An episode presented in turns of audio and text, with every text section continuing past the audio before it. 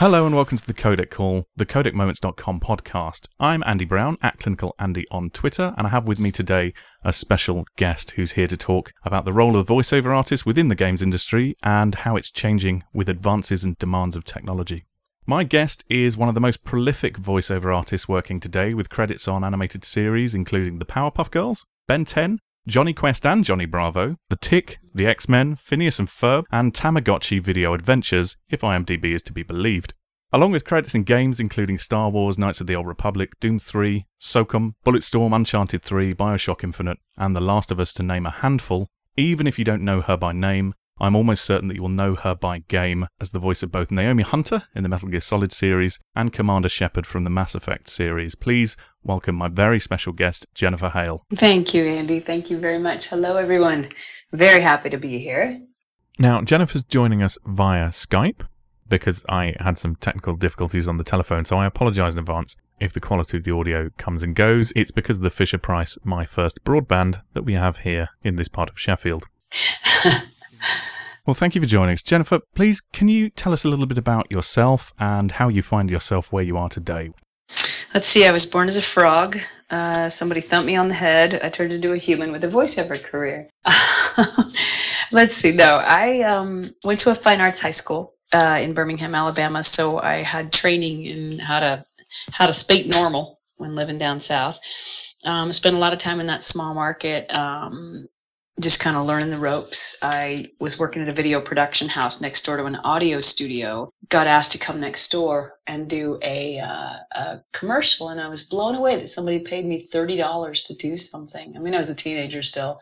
I just jumped in with all four feet and got the guys, Greg and Courtney, to teach me everything they knew, and I redid my reel, and I used to cold call ad agencies because at the time there weren't any agents in town and i didn't know how to do the agent thing anyway. And um, sort of built myself a career that way. Went over to atlanta got my first audition for a film. I, I booked the job and fell in love with that style of acting as well. Moved to la um, auditioned for my first cartoon and got the job which was where on earth is carmen sandiego I didn't know what I was doing. I was not allowed to actually watch cartoons as a kid, but um, learn from my peers who are the best teachers on the planet and uh, you know just still trying to keep it going so you're best known for your roles in Metal Gear Solid and Mass Effect. So we wanted to ask you a few questions around those, and I know you probably get asked this in most things, so I'll try and keep it brief if that's okay.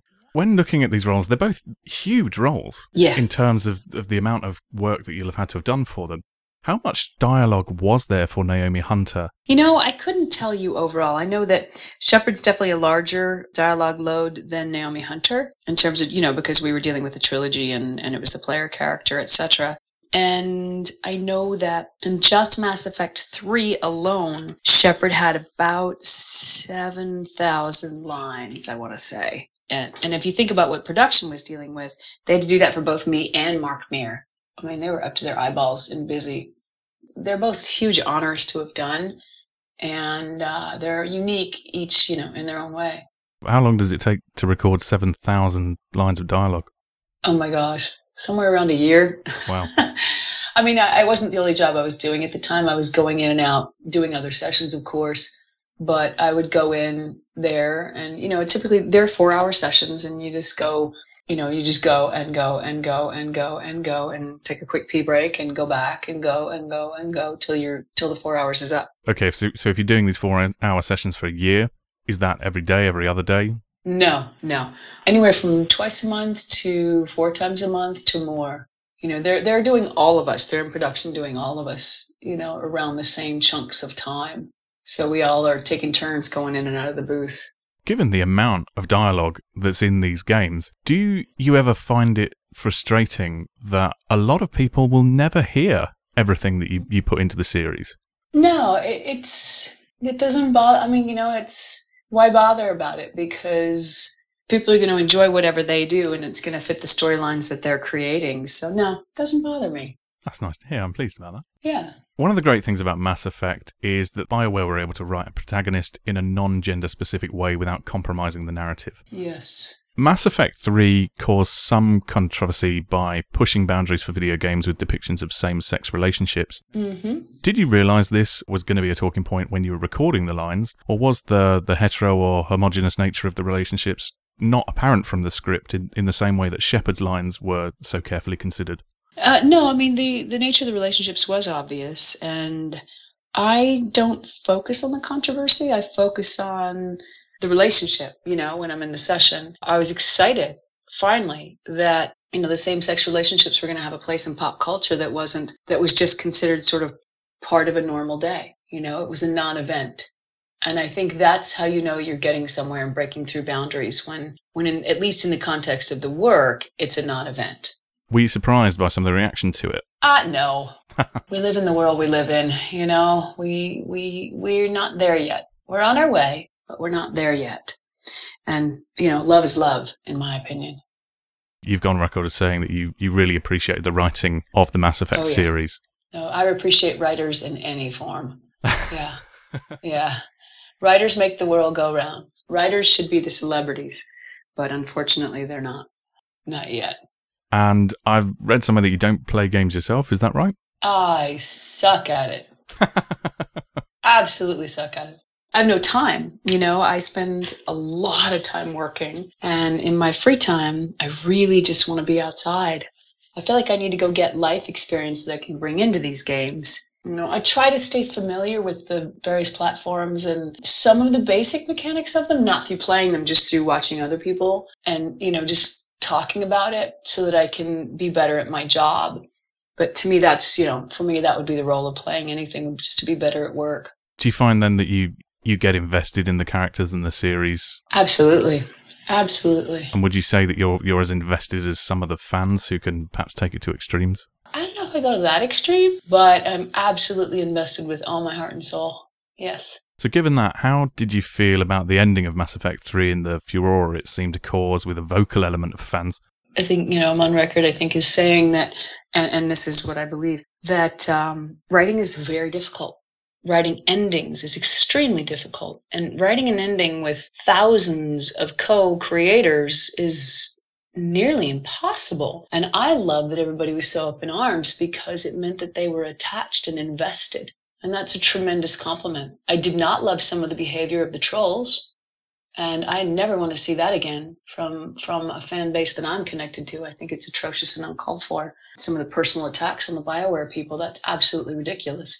But on the brighter side, it's fantastic that people were that connected and invested. And I thought it was extraordinary of BioWare to respond in the way that they did by releasing the the you know the DLC and that sort of thing. The sort of love letter to fans is what it was. Thank you. I mean, what struck me with that was the complaints to the Better Business Bureau in the US and the, the Advertising Standards Agency in the UK with the That's BBB. hilarious. I know. I love it. The, the BBB actually upholding a complaint that it was false advertising because the, the player didn't have complete control over the ending.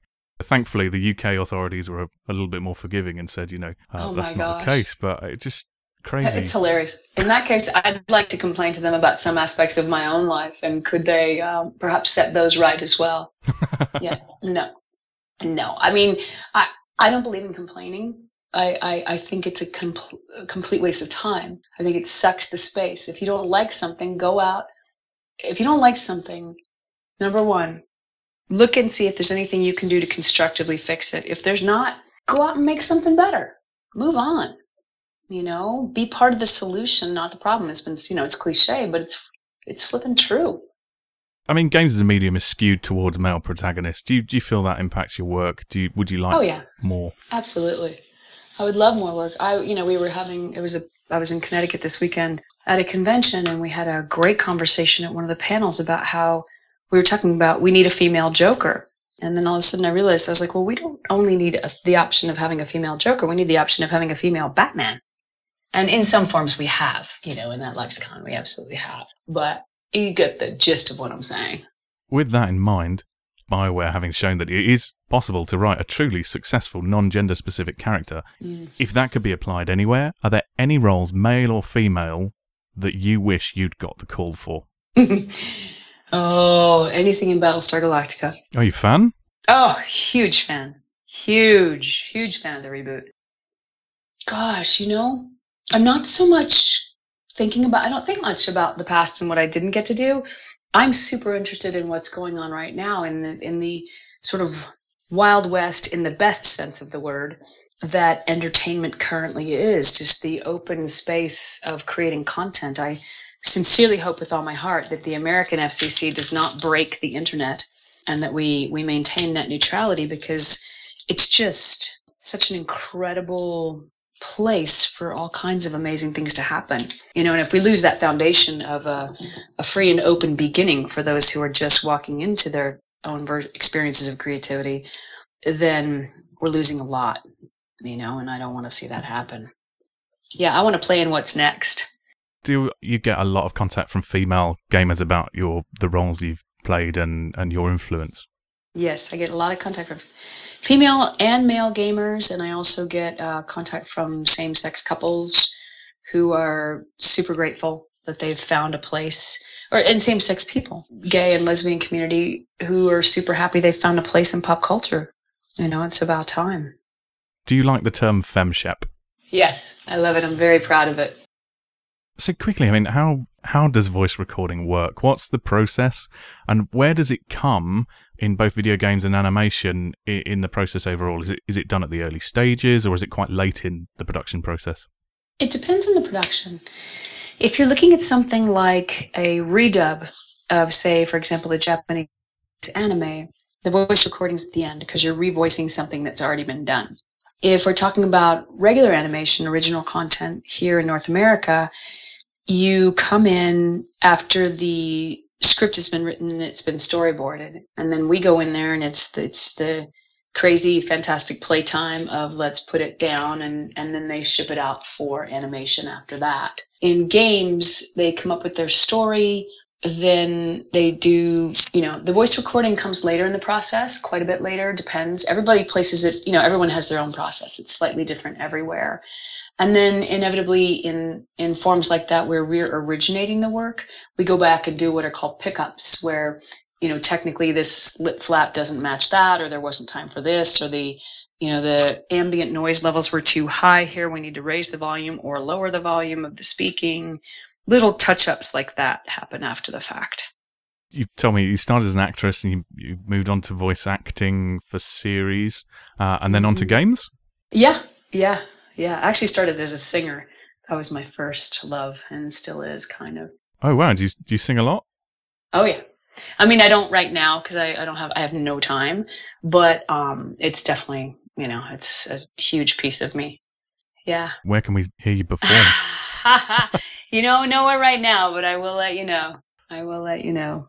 So you you were talking earlier about where on earth is Carmen Sandiego, and if I'm right mm-hmm. in thinking, that was it was your first cartoon work Mm-hmm. And I believe it was probably my first game as well. Do you know? That's what I was about to ask. Mm-hmm. Was it a culture shock, the difference between the. It was a massive culture shock. I, I didn't understand. I was like, what? I had no context for it. I had to build the context for it. I was like, okay, what. What happens before this? Where, where are the other people on the scene? And they're like, there aren't any. I'm like, okay, oh, okay, um, okay, uh, let's just do it. I'll figure it out. you just go. You know, I didn't have a reference for it because I didn't play.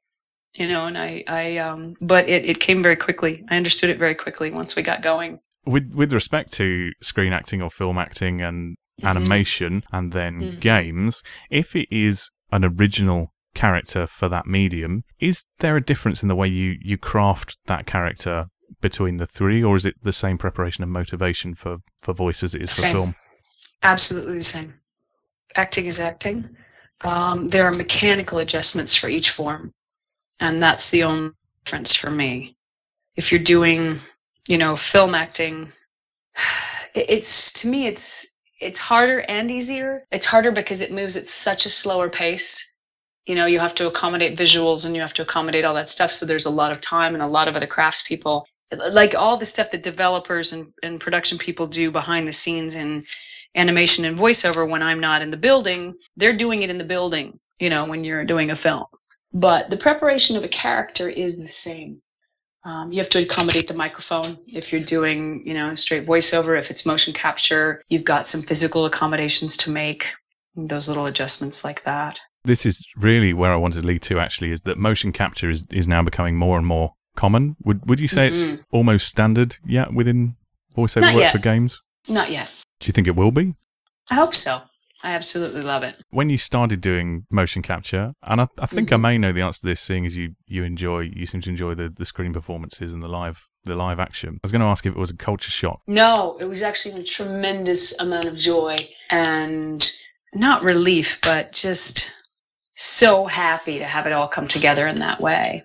And would you say, I mean, if it's not motion capture, what is the biggest innovation that you've seen in the last 20 years? The development of visual of how the visuals are being done, the Im- incredible advances in technology there are allowing us to game acting can move into a place much closer to that of film and television acting because the visuals truly do more and more of the work more than they used to certainly and we can just think it feel it and live it and it will fly. So that must really impact your performance. yes. Yes it definitely does. It definitely does. It's been a, a really wonderful evolution to be a part of. It's really I, I it's one of the things i experienced very strongly in mass effect was just the evolution between one and three i should say from one you know over time all the way to three of how much truth and how much less sort of acting was required as we went along as the medium just kept getting better and better and better With that in mind, with the motion capture and the facial capture becoming more key, really driving your performances, making it, a, as you said, a bringing out the, the truth, Mhm. do you think that will lead to different roles for you, either um, roles that you perhaps hadn't considered taking before or, or more live action work than you'd been doing previously? I don't know. I don't know. I I would love to see both. you know, I'll say yes to both because I would love to do it. Yeah. And with respect to facial and motion capture and the move to recruit, you know, in inverted commas, big names into games Mm. to voice characters, how does that make you feel? Do you feel that's a threat or do you welcome it? Do you think it's a, a good challenge to the industry? Well, myself, I don't believe in competition except with oneself. You know, I, I think that competition is very last century. I think the 21st century belongs to cooperation and community.